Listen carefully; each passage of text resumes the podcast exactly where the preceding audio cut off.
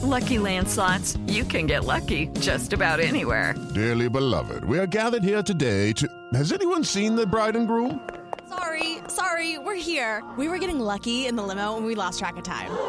No, Lucky Land Casino, with cash prizes that add up quicker than a guest registry. In that case, I pronounce you lucky. Play for free at LuckyLandSlots.com. Daily bonuses are waiting. No purchase necessary. Void where prohibited by law. 18 plus. Terms and conditions apply. See website for details. Hello, it is Ryan, and I was on a flight the other day playing one of my favorite social spin slot games on ChumbaCasino.com. I looked over the person sitting next to me, and you know what they were doing? They were also playing Chumba Casino. Coincidence? I think not. Everybody's loving having fun with it. Chumba Casino is home to hundreds of casino-style games that you can play for free anytime, anywhere even at 30,000 feet. So sign up now at ChumbaCasino.com to claim your free welcome bonus. That's ChumbaCasino.com and live the Chumba life. No purchase necessary. VGW. Void were prohibited by law. See terms and conditions. 18 plus.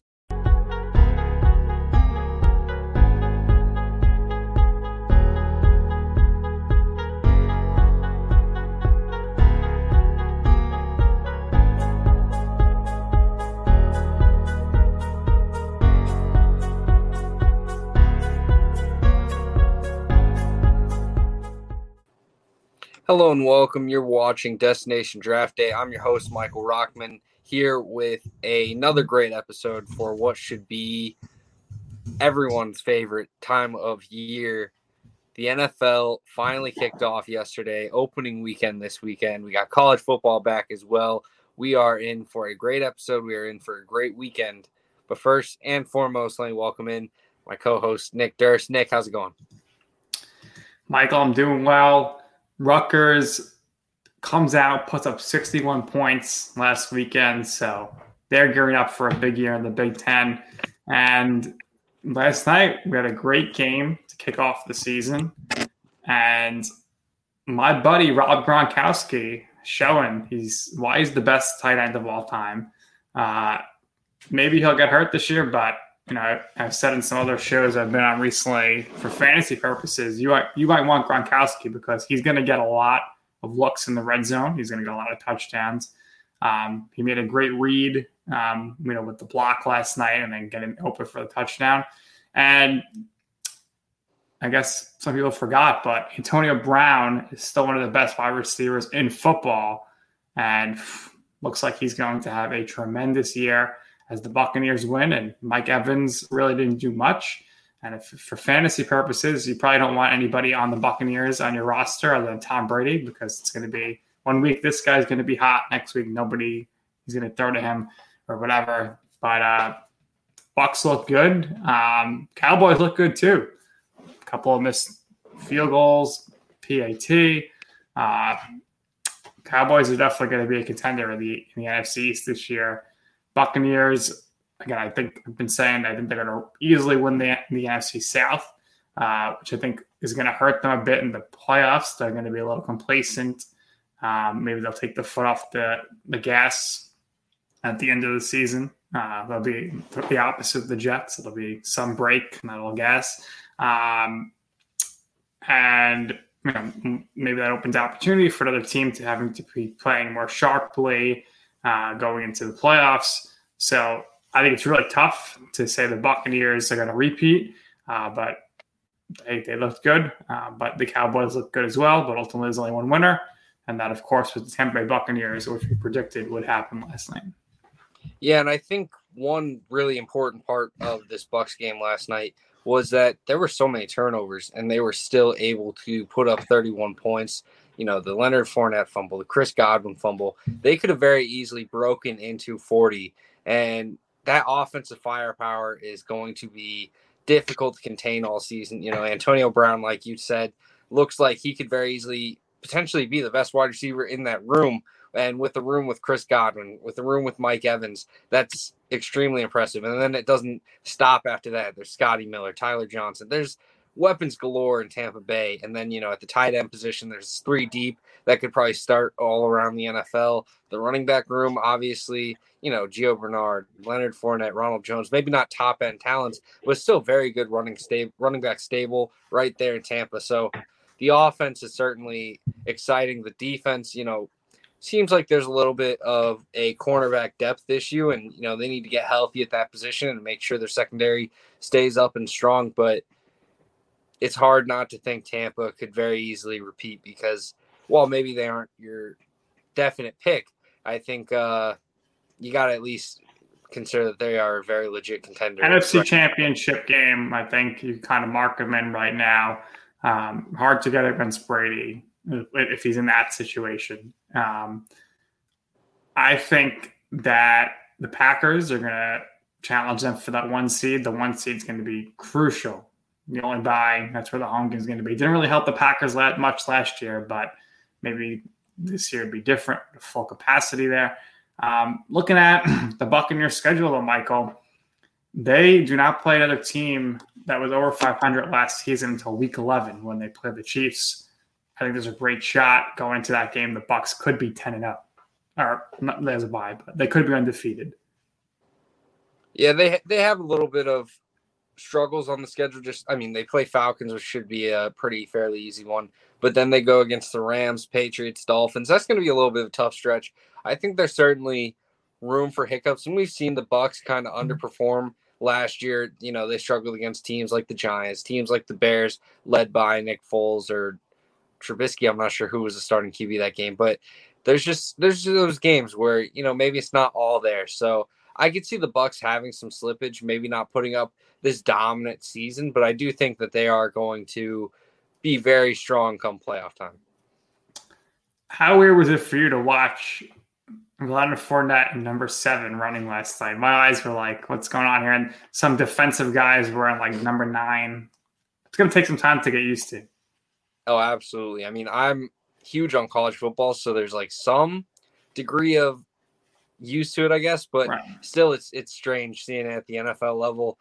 Uh, I'm an old head, I guess, because I, I, don't like it. I, I kind of enjoyed the old way, but it doesn't really matter that much. I'm not someone who's going to be like angry about it, but definitely uh definitely gonna yeah. be a little. I think uh, you know we'll be more used to it in years to come because if it's like a big college star, they'll likely keep their same number. Right now, it's kind of like a shock because it's like we're used to seeing Fournette like number twenty seven, and now all of a sudden he's wearing number seven. So it's like we're, we're, we're conditioned to know who's in there and what not. You know, because we know people's numbers. So it was it was very interesting.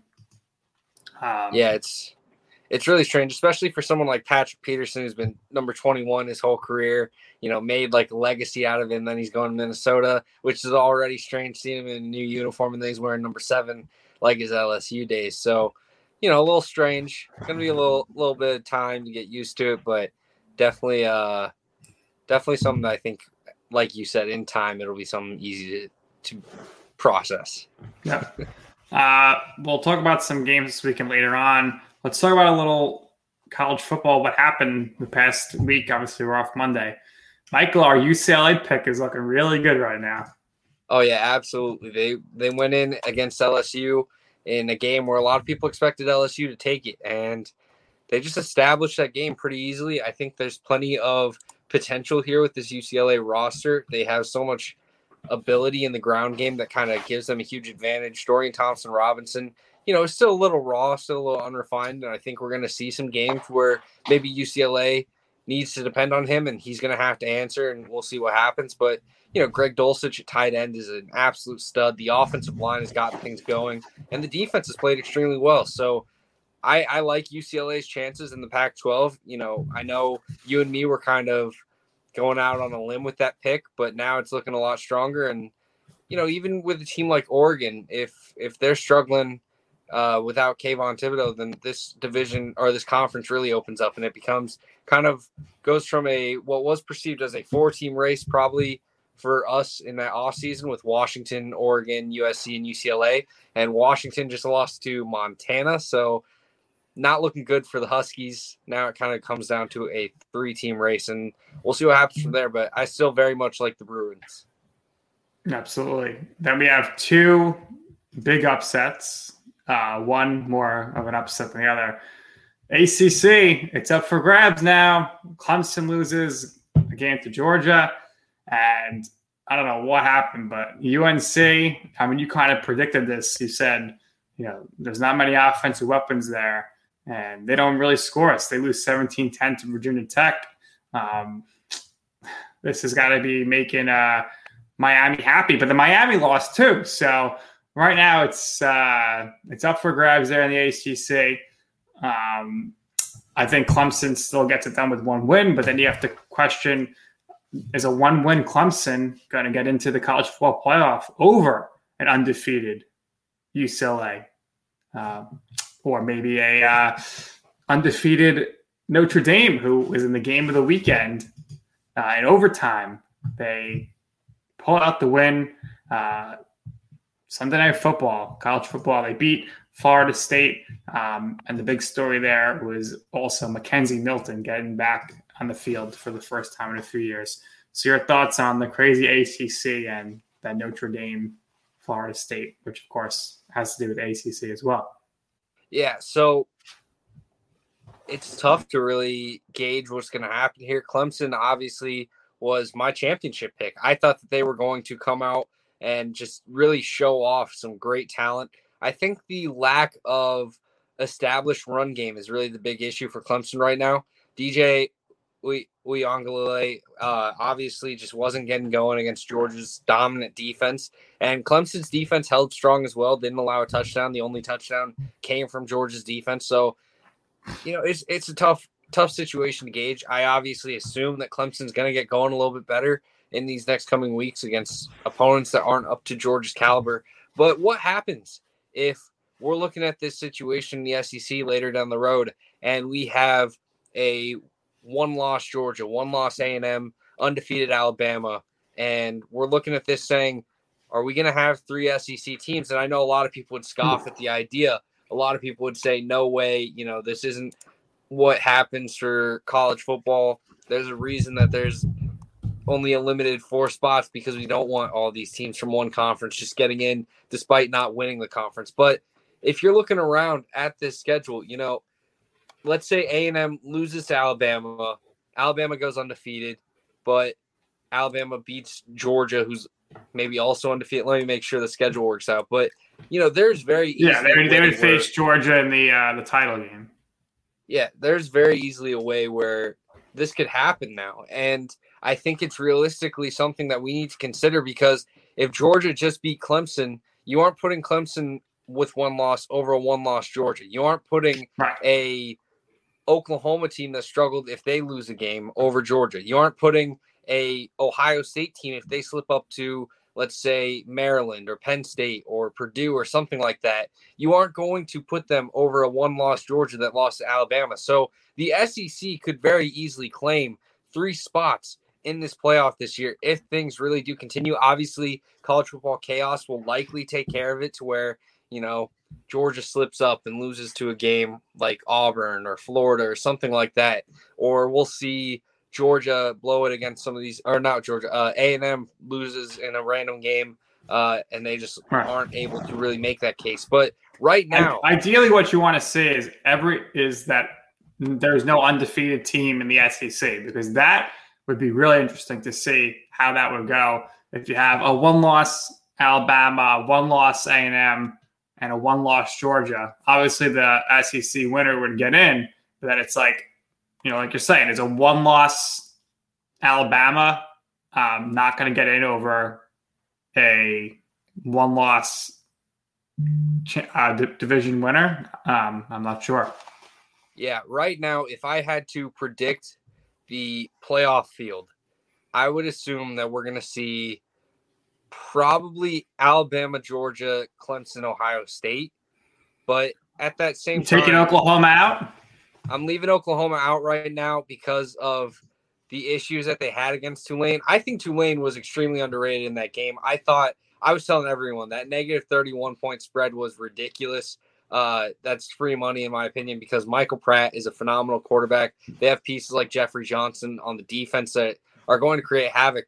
But at the same time, you know, you look around and are they going to be able to really win all their games against a tough Big 12. You know, maybe a TCU is able to create some issues. Maybe a team like Iowa State that also had their struggles against Northern Iowa is going to bounce back and really create some chaos. Maybe a team like Texas that looked pretty strong against Louisiana in that second half and could potentially cause some chaos. So right now, I'm gonna assume that one of Oklahoma and Ohio State slip up and they're snubbed from this.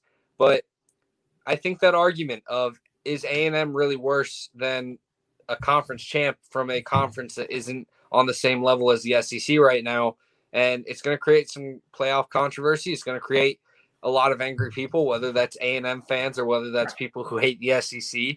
But it's going to be quite some quite interesting, and I could see a lot of teams having just one loss, probably like maybe three that are battling for that final spot, and two are very upset that they got left out. Right. You could probably make the argument that a one-loss Alabama, A&M, or Georgia are all better than an undefeated Notre Dame. But if Notre Dame goes undefeated and looks like they got their hardest game out of the way here to start things off, then they're going to get in. That's how it's always been with the college football playoff. Undefeated Notre Dame gets in, then they get beaten. Uh, their schedule is pretty tough though this year, Michael. Um, despite the fact that they're not doing the typical ACC schedule. Uh, but for them, you know, they're, they're seeing all these big guns in the ACC losing, including them beating one. That's that's a, a window of opportunity for them. Yeah, I, I wouldn't say that they got their hardest game out of the way just yet because they still have Wisconsin, Cincinnati, Virginia Tech, USC, North Carolina, even teams like Georgia Tech and Purdue, I think have enough firepower to where they can create some chaos. Virginia Tech obviously just beat North Carolina. So I think Notre Dame has it cut out for them. And if they're undefeated at the end of it, then yeah, I think they definitely deserve a chance to at least be in consideration for that playoff. I assume an undefeated Notre Dame would get in, like you said. But uh yeah, I think they have a very long road to go. And Florida State it's it's tough to gauge because it's that first week game, and you know we could just be overrating Notre Dame, but Florida State looked pretty good with all their transfers in there. Uh, the offense had some impressive players. Jashaun Corbin is a very fun running back. I think Jordan Travis gets going a little bit better as the season goes along. Maybe McKenzie Milton takes over that job. Who knows? But I think the defense showed some nice improvements, especially with you know guys like Jermaine Johnson outside on the edge. Uh, but it's going to be very interesting to see what happens for Notre Dame with the season, and I think they have one of the tougher schedules in college football. Definitely a tough one. Um, looking at the the Pac-12 here, I think you got to circle October 20th, uh, October 30th. We're going to have UCLA versus Utah. I'm pretty confident when I say that. I think the winner of that game is going to win the Pac 12. Um, but again, I've been saying this for years. The only way a Pac 12 team is going into the college football playoff at this point, uh, ever since Oregon lost, is you have to be undefeated. Uh, the, the level of quality um, is so drastically different between the East Coast and West Coast. They're definitely a tier below. Um, but listen, if, if, a, if a team goes undefeated in, in the pack in the uh, the Pac-12, I think you need to seriously consider putting them in the in the championship game. Yeah, in the, game, championship playoffs. The game I'm circling is uh, that November 20th matchup, UCLA versus USC. I feel like that's going to be the battle for the Pac-12 there. Utah, uh-huh. I think, is honestly a little bit overrated. I don't love Charlie Brewer. I think a lot of these pieces that they've lost on offense is going to hurt them. Obviously, you know, Devin Lloyd's a stud at the linebacker spot, but for me personally, I think, you know, those games, Arizona State, UCLA, those are the two teams that I think uh, pose the biggest threat to USC for the Pac 12. Personally, I think UCLA is going to take it, but, you know, there's, there's very, uh, so you're, you're big on USC. You're big on USC then. What's up? You like USC? I, I like UCLA to win it. I just think USC is probably the perceived favorite right now, uh, really? based on consensus. Maybe Oregon, tough to say, but UCLA has some tough games. You know, Arizona State. I think I think USC. You know, they're definitely going to lose to Notre Dame. Um, I I think they. I think they'll lose to UCLA, and I think they have a. You know, I think Arizona State's got a legit shot to beat them. Um, and we'll see. I mean, tomorrow we got they're playing Stanford. It's always a tough game for them. I think USC is a little better. Um, but yeah, I think uh, the Pac-12 is certainly so far two weeks in looking a lot better here than it has in years past. Absolutely, I'm I'm excited to see what happens, and I think that we're going to see some exciting games. You know, UCLA plays Arizona State October second. That should be a good one, and you know, UCLA also has Oregon, Utah, USC on the schedule. Colorado could even have some chaos that they create with Jarek Broussard in that backfield. So, definitely a very interesting conference to keep an eye on. I think they're going to beat up on each other a little bit. You know, UCLA could very easily come out of this season 10 and 2 and still look like the conference champ. So it's going to be very interesting. But I'm, I'm really excited to see what happens with the Pac 12 and uh, feeling good about our prediction of UCLA. Makes up for our Clemson championship picks. yeah, I mean, kind of makes you, uh, your Clemson, you kind of like take, maybe they were taking Trevor Lawrence and Deshaun Watson for granted. What they were able to do, you know, coming right into start, um, could be could be tough here at the QB position.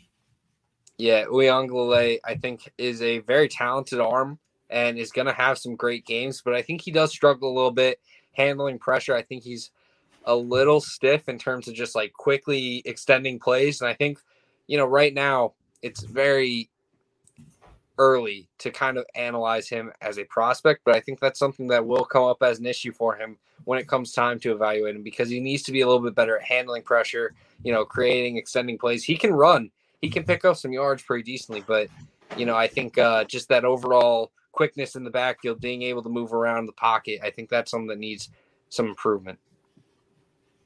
All right. So, Michael, we got a lot of games this weekend. What are you looking forward to most? Yeah, so there's three big games this weekend that I'm excited for, and one team is going to repeat on here, but we'll talk about them later. First game is Oregon versus Ohio State. And when you're looking at this game, there's one guy that I think really stands out to me for the Oregon offense, and that's CJ Verdell, a running back that really is going to be a huge part of whether the Ducks can succeed against the Buckeyes or not. I think Verdell and you know Troy Dye as well are going to really be the backfield that is heavily fed in this game. Oregon absolutely can't rely on Anthony Brown to be passing attack for this offense. So you kind of look around at what is going to happen for Oregon, and it, it relies on Verdell. You know, obviously going against a Haskell Garrett, going against a Zach Harrison, going against a Tyreek Lewis. There's going to be not a lot of running opportunities, but Verdell has to be the star. You know, we saw it with Mohamed Ibrahim against Ohio State just last week, and he was able to get things going, and Minnesota was able to stick around in that game. Verdell has to kind of take on that role and really lead this offense if they plan on taking away this game and getting an upset against the Buckeyes. Next player to watch is going to be Garrett Wilson. Chris Olave, Garrett Wilson, whichever you want to put down. I think both need to have a big game against this Oregon secondary. Mykael Wright is another guy that I have on this list, the cornerback out of Oregon. I think, you know, that matchup, whoever he's on, whether it's Olave, whether it's Wilson, is going to be watched all game by NFL scouts across the country because they want to see who is the stud in this matchup. Mykael Wright could very easily be one of the top cornerbacks selected in this draft. Olave and Wilson, arguably the best wide receiver duo in college football. Going to be an extremely exciting game. Going to be an extremely dominant opportunity for both weapons and Mykael Wright to really kind of establish themselves as prospects. Next game we're talking about is Iowa back on here again after beating Indiana in a dominant fashion against Iowa State, who struggled against Northern Iowa. Iowa State struggles against those in state opponents. It seems to be a consistent issue. I think they're going to win this game, but it's really tough after the way they performed against Northern Iowa, after the way Iowa performed against Indiana. This is going to be a great game. Players to watch in this one. Breece Hall kind of got shut down against Northern Iowa. They were able to really slow him down and create some issues for the Cyclones offense. Breece was limited to 69 yards, and I think that's something that can't happen again. Obviously, if you are the Iowa State Cyclones, you are not wanting your star player to be limited. Brock Purdy is a legend in terms of just his success, but at the same time, you can't rely on him to really pass yourself into the victory, into dominating games. So that's why Breece Hall has to take that next step and really just kind of just be more efficient in this game in order for Iowa State to really get going.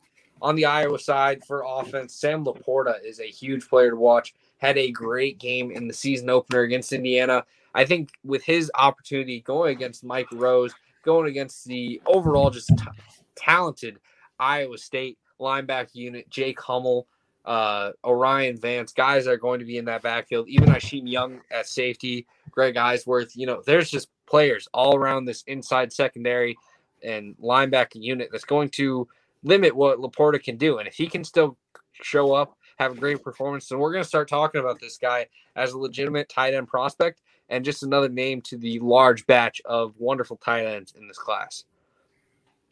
Kind of similarly, on the other side of the ball, we're talking about Mike Rose, who's going to have a lot to deal with in terms of shutting down Tyler Goodson, in terms of shutting down Sam Laporta. He gets a lot of slot work, a lot of in the box work. Mike Rose is going to have to step up in a major way to help slow down this Hawkeyes offense.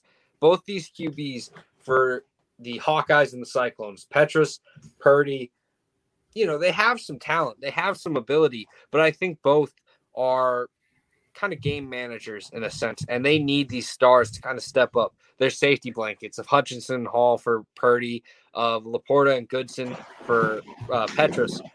If either of these teams can shut down those superstars, then they are very much in the advantage to take this game, and that's something huge to watch. And Mike Rose can play a big part in that if he can slow down Laporta. Yeah, so Iowa State obviously they they have to win this game if they have any hopes of, of beating out Oklahoma to to win the, the conference. So good good part here from Rick to mention the, the Big 12 move. So obviously the expansion of the Big 12. So they're gonna they're gonna try to kick around here and stick around Michael as, as a big conference, but it'll be tough for any of these teams to really get in the college football playoff until the expansion. But uh, BYU, Cincinnati, Houston, UCF are joining. Um, we'll see if maybe some other teams in the Big 12 try to leave and go to the Big Ten, um, maybe the ACC. Apparently, the Pac 12 is not interested in expanding for some reason. Uh, but your thoughts on those teams? I think it's you know it's great for Cincinnati, that's for sure. Yeah, I think this is absolutely huge for the smaller schools that are getting into the Big 12. And the Big 12 has done a nice job of adding some quality programs to really kind of help keep them afloat. I'm not sure if they're going to remain considered one of the power conferences, but I think schools like Cincinnati offer plenty of opportunity to have a big enough area to where they can succeed, really grow their brand in a power conference. At least that's what it'll be on immediate joining, and they can potentially help save the the Big Twelve. I, I do agree that they need to add a couple more schools. I think Memphis would be a great one, especially for what they bring on the basketball side of things. I think the other rumored school was SMU potentially being in that group. And I think, you know, schools like that could very easily help elevate what the Big 12 will be post Oklahoma, post Texas. But, you know, the additions of Houston, UCF, BYU, Cincinnati, I think all four offer plenty of upside to where they could very well, you know, survive this. And I think you look at what BYU has already done, putting all walk ons on scholarships with the NIL deals because of the market that BYU has. Um, UCF being in Orlando, Cincinnati being in Cincinnati, where they're the other side of Ohio. You know, they kind of own that area pretty well. They can compete with Notre Dame now being a major school in recruiting, and I think that's huge. And, you know, the recent success both in basketball and football is great. And then Houston, Texas money, great big city, uh, kind of stranded in terms of other big schools around that area. You know, Texas Tech is in East Lubbock, TCU, Baylor, they're in the Dallas area. Houston's kind of all alone. You know, there's Austin for UT Longhorns. It kind of leaves Houston with a great area to be a dominant school. And with Texas money, people are willing to spend no matter what costs to see success. So I think with the NIL deals and with the locations that these schools are at, there's definitely a chance for the Big 12 to succeed despite losing some very great schools and great contributors to the conference.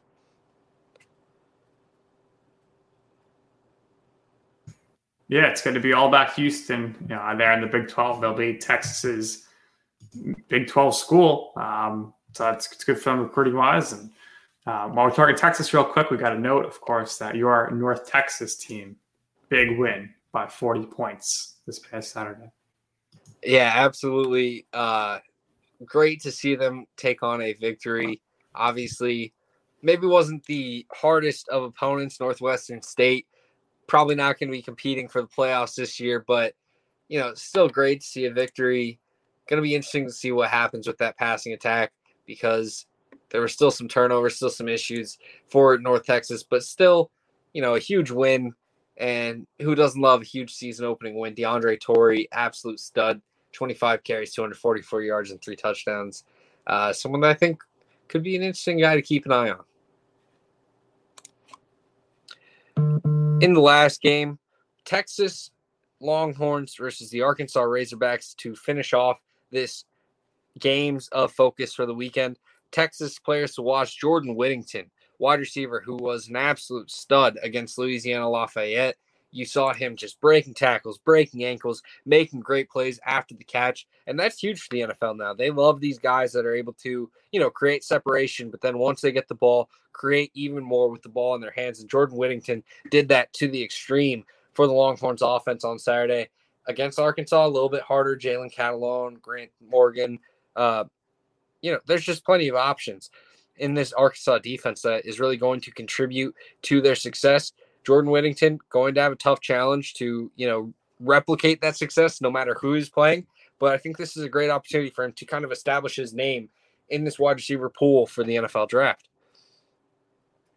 Next player to watch is Ricky Stromberg. And I also have Keondre Coburn on here because this is going to be an extremely enjoyable matchup to watch. Stromberg, center in this class, probably my number two center behind Tyler Linderbaum. Keondre Coburn, a very impressive nose tackle, 6'2, 204 or 340 pounds for the Longhorns. Both these guys are in for a huge matchup that could elevate either stock. Stromberg, I think, is someone that could very easily go in the first round. Coburn, I think, is someone that's going to be probably not valued at that same level because nose tackles tend to get pushed down, but still could very easily be like a day three pick and an instant contributor to an NFL team. Whoever wins this matchup is going to have plenty of boost for their stock just in terms of overall appeal to front offices. And I think that's why both are in for a huge matchup this Saturday. And as much as we love the college football landscape, there are some other games as well that you should keep an eye on. Yeah. Uh, make sure that you are watching because there are some great games. I think Florida versus South Florida is going to be an interesting one. I really want to see what happens with Emory Jones and Anthony Richardson in that game. Could very easily see a situation where Richardson kind of takes over that Gators job before the season's over. Texas A&M versus Colorado, interesting game again. Jarek Broussard, Isaiah Spiller, Ainias Smith, Devon Achane, lots of great running back and receiver talent in that game. So keep an eye out for that one. Also, Miami trying to bounce back against a very tough Appalachian State. While Miami is definitely the favorite in that one and definitely needs to get going and should be a very comfortable team this year, outside of that Alabama game, Appalachian State isn't going to make it easy for them to get back to one and one. Yeah. Also, I guess I would say the biggest game of the weekend, uh, probably Oregon versus Ohio State. Uh, that's that should be a good matchup um, there. Uh, Washington's taking on Michigan, so that that should be a good game as well. Utah has to face a test against BYU. However, BYU, you know, they're still figuring things out here without Zach Wilson. As we mentioned earlier, Stanford, USC. Um, and me, of course, I'm going to be focusing on Rutgers versus Syracuse. Uh, if they win this game, Rutgers, and they got Delaware next week, they could be 3 0 heading into the big house where they take on Michigan September 25th. Final week, they have to take on Ohio State. So the schedule is going to get rough, but uh, Greg Schiano is, is doing a great job so far. And uh, the recruiting looks like it's paying off. Noah Vedral's been pretty solid at QB, and I think this is going to be a powerhouse team in, in five years. Going to be interesting to see Tommy DeVito from New Jersey. So he might have a little bit of a chip on his shoulder heading into this game against the Scarlet Knights. But yeah, we shall see. From the college football landscape to the NFL opening weekend, we talked about it already a little bit with the Cowboys and Bucks, but we have some other great games for this weekend opening up on Sunday. Nick, you know, there are some huge storylines going into this week one with all these great matchups. Which matchups stand out to you as this is a huge opportunity for a team to kind of prove it if they are going to be good this year? I don't want to say prove if they're good, but I mean, if the Browns come out and beat the Chiefs in Kansas City, that's a huge statement win right there. Uh, that's the game I think. Other than you know, obviously you're watching your team you like. That's the game everyone's going to be tuned into. Uh, Tony Romo is going to be having uh, a cardiac arrest. He's going to be so excited for that one on CBS. But uh, that's that's that's a huge statement game right there. Um, I know that I think the Browns will win this game. Um, I know it's a shocker, um, but that's that's what I'm looking at there. Um, and I know that you know Monday night, uh, the Ravens Raiders. It's an interesting matchup now because the Ravens they don't have a running back. Le'Veon Bell is going to come off the practice squad and be the running back. Um, you got Peyton and Eli doing the game, and I I don't know what to think about the Raiders this year. So I think that's a statement game either way, right off the bat for whoever wins that game. It's going to be like, hey, don't forget about us. Um, I'm still here, and I, I, you know I think that's that's something to be to be excited about if you're a fan of either of those teams. You know, you want to make sure you can kind of you know say, all right, don't forget about me. I'm still here. Um, so that that's kind of the the ones that pop off to me. I know you're definitely excited about the game in Jacksonville this week, the Packers and the Saints. Uh, you you're very high on Jameis Winston. I want to see what he's got to do here, what he's going to be able to do. Should be interesting. Oh, absolutely. I think that is a huge game for both sides. You know, the Packers want to kind of go on this last dance type of tour. And then the Saints, they want to prove that they're very much still a competitor in the NFC. If the Saints win that game, then I think the NFC South very much becomes a tight competition in that situation that, you know, Winston could potentially get them in a great spot. Another great game that I want to keep an eye on.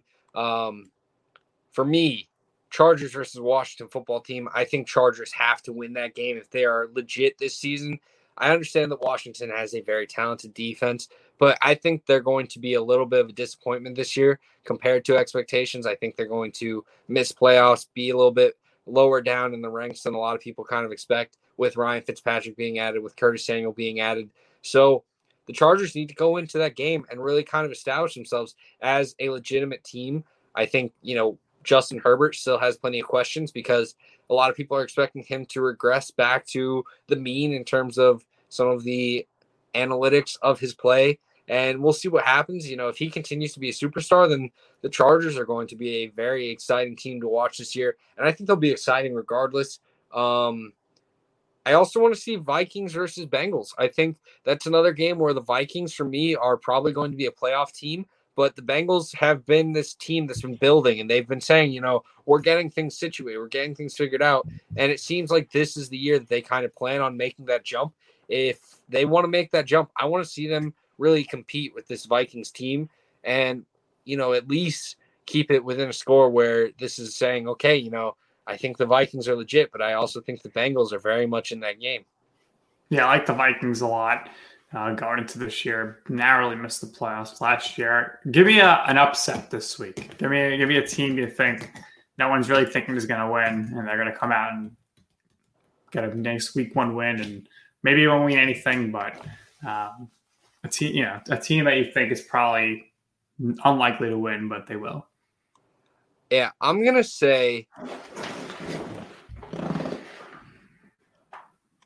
either. All right, I'm gonna cheat and pick two. All right, okay. I'm gonna say either the Raiders show up on Monday night and upset the Ravens, or I'm gonna say the Lions come out and beat the 49ers. I think the Lions have plenty of opportunity to kind of get things going. I like TJ Hockenson. I like D'Andre Swift. I think Jamaal Williams can contribute in that backfield. I think the offensive line can get things going. The question mark for the Lions is more on the defensive side of the ball and at the receiver corps. If the defense can kind of get things going, then maybe, you know, a few lucky breaks in terms of D'Andre Swift just getting some nice runs, maybe a, a ball being misthrown by Jimmy Garoppolo, then we could see the Lions take that one. And I know there's a lot of speculation that the Lions are going to be this bottom five team. I don't think so. I think they're going to be probably still bottom 12, bottom 10, but I don't think they're as bad as people are trying to make them out to be. Jared Goff has a massive chip on his shoulder. So that's one team. But yeah, and then the Raiders, I think there's still plenty of upside there. Henry Ruggs, I expect to have a big year. I think Bryan Edwards has gotten a lot of love out of camp. Hunter Renfrow, a reliable slot weapon. Obviously, Darren Waller, one of the best receiving tight ends in the league the offensive line definitely got cheaper and younger, but I don't think that it's necessarily going to fall off much. I think they are still going to find ways to replicate talent because of how well Tom Cable's done in that situation. And on the defensive side of things, you know, if they can figure it out a little bit, you know, slow down the passing attack and really kind of keep Lamar hemmed in, then Raiders could potentially steal that one. Rick says he thinks the Sunday night game is going to be the biggest, the Bears versus the Rams. Uh, that's my upset there, Michael. I'm going to say Andy Dalton leads the Bears to victory over the Rams. Um, Rams first game in their new stadium with fans. I think that could play a factor in some nerves there. Um, I think Stafford's going to be perhaps overthrowing, we'll say, to start things off. He wants to prove that the trade was worth it. So I think the Bears could sneak out a win here with Andy Dalton. That'll silence the chance of we want Fields when they have their home opener. Um, I, I, I you know, people forget Andy Dalton's he's, he's a solid he's a solid quarterback. Uh, he's you know he's going to be a backup. Maybe he's the best backup in the league. Uh, I think he could still start here, and I'm, I'm looking forward to that game. And I think the the Bears have a shot because it's week one there to win. Let's not forget the Bears, despite everything the Nagy tried to do by bringing in Foles last year, they were in fact a playoff team. Um, a game here that I am intrigued by, um, which I think is matchup of two teams I think are playoff bound this year. That's the Arizona Cardinals taking on the Tennessee Titans. I think this is a really uh, close matchup here. Interested to see how early and often the Titans go to Henry with the 17th game. Are they going to just let him run like crazy like he did last year? Is he going to get 2,000 yards again? Or is there going to be a bit of a load management? Because I don't know. I, I mean, Tannehill's been really good, but, um, you know, Corey Davis is a Jet now. So really, you know, is, are they going to be saying, okay, let's try to go to Julio Jones a lot, uh, you know, early and often here to kind of just get him worked in? Uh, a lot of there is some question marks there, and then obviously, I think Kingsbury's on the hot seat uh, for the Cardinals. He's got to make the playoffs this year. Uh, they bring in J.J. Watt to kind of be the leader. He always gets hurt, but you know, it'd be fun to see him. But it'd be weird to see him not in the Texans uniform to start things off. Um, Hopkins, so Hopkins uh, still there. Hopkins, Jones, you know, two marquee names at the wide receiver position. So this is a game that I'm going to be paying some attention to for sure. Yeah, I think this is going to be very interesting. I'm kind of worried about the Cardinals' cornerback unit with Malcolm Brown, uh, Malcolm Butler, kind of stepping away from football a bit. Really, a lot of inexperience at that spot, and when you're going against Julio Jones, AJ Brown, even Josh Reynolds, you don't want inexperience for that wide receiver unit. I think Tannehill could have a very nice day. Titans, I think, would be my pick for that one. I do think, though, that the Cardinals have some impressive athletes and size guys and Isaiah Simmons, David Collins that maybe could answer well against Derrick Henry. So maybe Derrick Henry doesn't absolutely dominate, but I do think that uh Titans are going to dominate in the passing game. And that's what's going to be the difference here. Another game that I feel like we need to talk about Seahawks versus Colts. Carson Wentz announced to be the starter, going to be back and healthy. What is your expectations for Carson Wentz with the Colts? And do you think that the Colts can potentially pull an upset against Seattle Seahawks and a team that usually starts out pretty hot? Yeah, I think uh, the strategy is probably going to be run the ball with Jonathan Taylor a lot in this first game. Obviously, the, the game is in Indianapolis, so the Colts have a great shot to win. Uh, but you're right. This the the status quo for the Seahawks last few years is to start off hot, and everyone thinks they're the best team in football and then, you know, November comes, they lose some games and they kind of cool off and they end up in the wild card.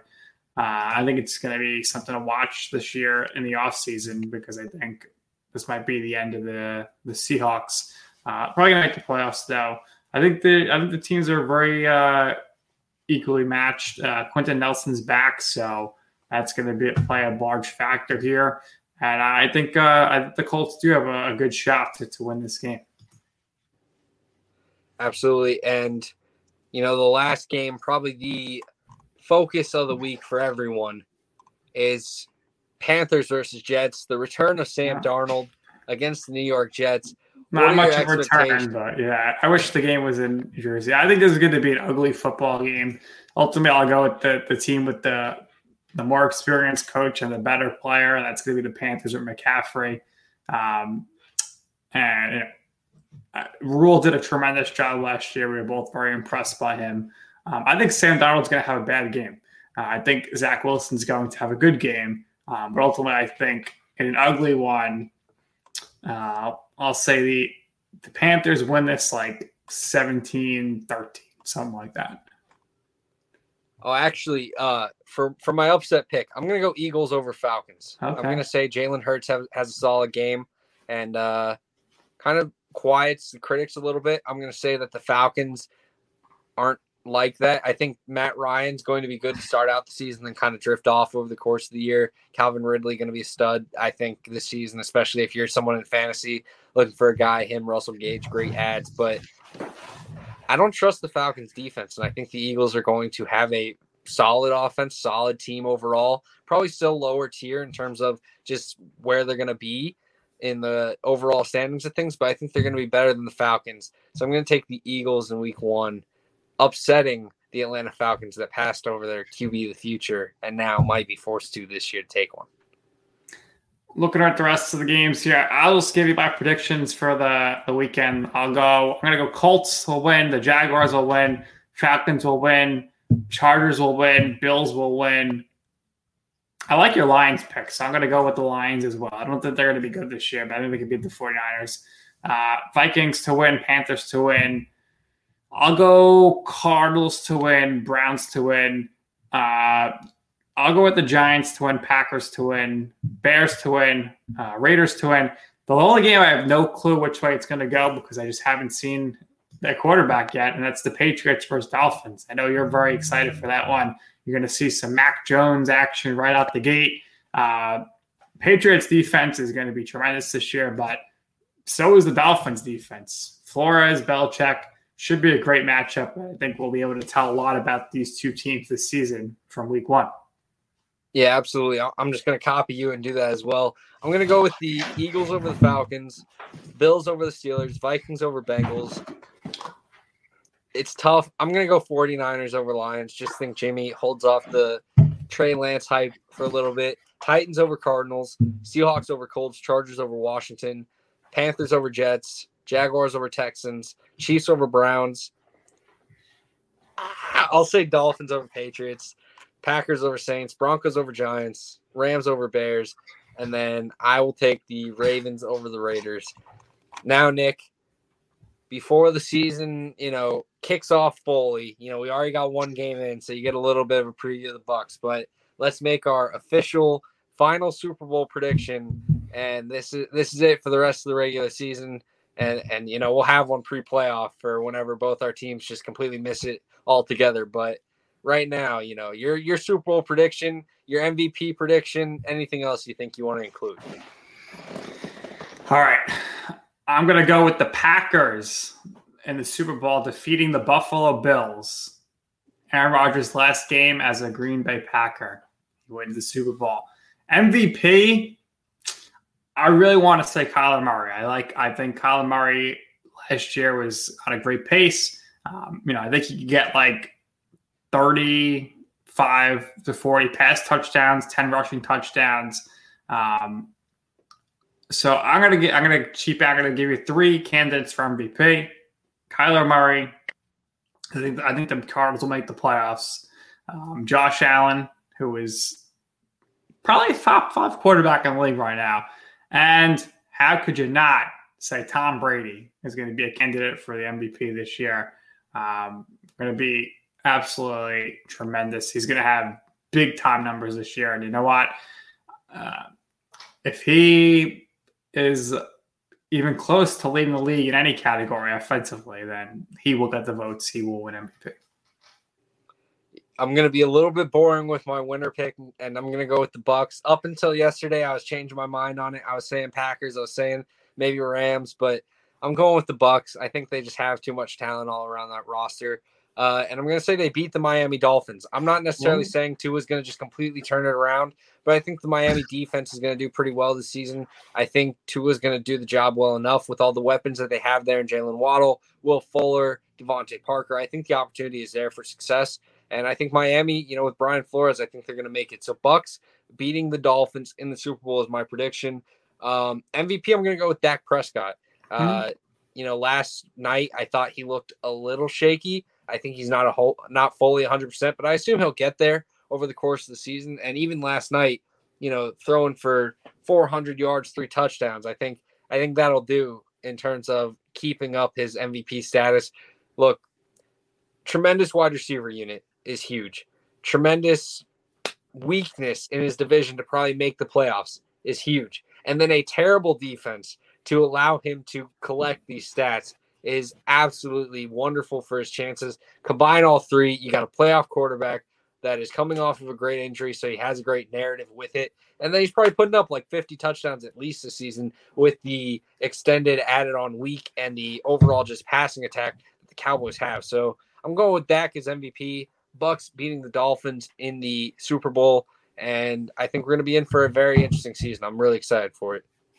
All right, now everyone's been dying for the return of this segment, so we'll announce it right now. Rockman's rookies of the week. We'll be back on Monday. Um, who who we think is going to be on that list? Obviously, I think we're going to be seeing Trevor Lawrence on there week one because they are playing the Texans. But who else are we keeping an eye on here to see if they can make their prestigious list for week one? Yeah, I'm going to say that Trevor Lawrence is going to be one most likely, but I think keep an eye out for whoever does better between Zach Wilson and Jaycee Horn. I'm going to say one of those guys probably gets on the list as well. If Jaycee Horn puts up a great performance against, you know, a Denzel Mims or whoever he's guarding, Corey Davis, someone, then I think he could very easily get on this list. A little bit of a sleeper pick, I guess. Keep an eye out for Patrick Jones going against the Bengals. Maybe has a little bit of an opportunity to get some work and gets into that backfield. If he can get to Burrow once, maybe twice, maybe just get into that backfield and make some tackles, make some pressures, then Patrick Jones, third round pick, could very easily find himself on the Rockman's rookies of the week. Very, very nice there. Uh, should be should be good. A good weekend. Um, exciting stuff. And uh, I think before the season ends, Michael, we're going to be seeing Rhamondre Stevenson on the Rockman's Rookies of the League. I think Belichick's going to be mixing him in there quite quite a bit for the Patriots. Very well could. Also, I think I think we'll see DeVonta Smith continue his uh his stardom in the NFL. Don't love the Falcons cornerback unit. You know, I think AJ Terrell is pretty good, but you know Isaiah Oliver not fully trusting him to dominate on the outside. I think DeVonta Smith is going to find some big plays, make some big opportunities, and find himself as one of the top rookies for this year. Yeah, I, am going to go. Ja'Marr Chase makes his debut week one. I think uh, Burrow's going to look to him early and often. Um, and you would think Kyle Pitts is supposed to be on this list every week, but we'll see if he can handle the pressure. Absolutely. Well, that is all we have for you here on Destination Draft Day. We want to thank Ricklington in the comment section and all the viewers here. We want to thank LandryFootball.com for the opportunity to broadcast on their platform. Thank you for everything that you guys have done for us, and we are excited to provide content all football season. Hopefully, we will provide better and more content as the season goes along. Look forward to it. Everyone have a great weekend. Enjoy all the football that is coming your way. Take care, and we'll talk to you Monday. Peace. Judy was boring. Hello. Then Judy discovered ChumbaCasino.com. It's my little escape. Now Judy's the life of the party. Oh, baby, Mama's bringing home the bacon. Whoa, take it easy, Judy. The Chumba life is for everybody. So go to ChumbaCasino.com and play over 100 casino style games. Join today and play for free for your chance to redeem some serious prizes. chumba ChumbaCasino.com. No purchase necessary. Void where prohibited by law. 18 plus terms and conditions apply. See website for details. Hey guys, it is Ryan. I'm not sure if you know this about me, but I'm a bit of a fun fanatic when I can. I like to work, but I like fun too. It's a thing. And now the truth is out there. I can tell you about my favorite place to have fun Chumba Casino. They have hundreds of social casino style games to choose from, with new games released each week. You can play for free anytime, anywhere and each day brings a new chance to collect daily bonuses. So join me in the fun. Sign up now at ChumbaCasino.com. No purchase necessary. VGW. Void were prohibited by law. See terms and conditions. 18 plus.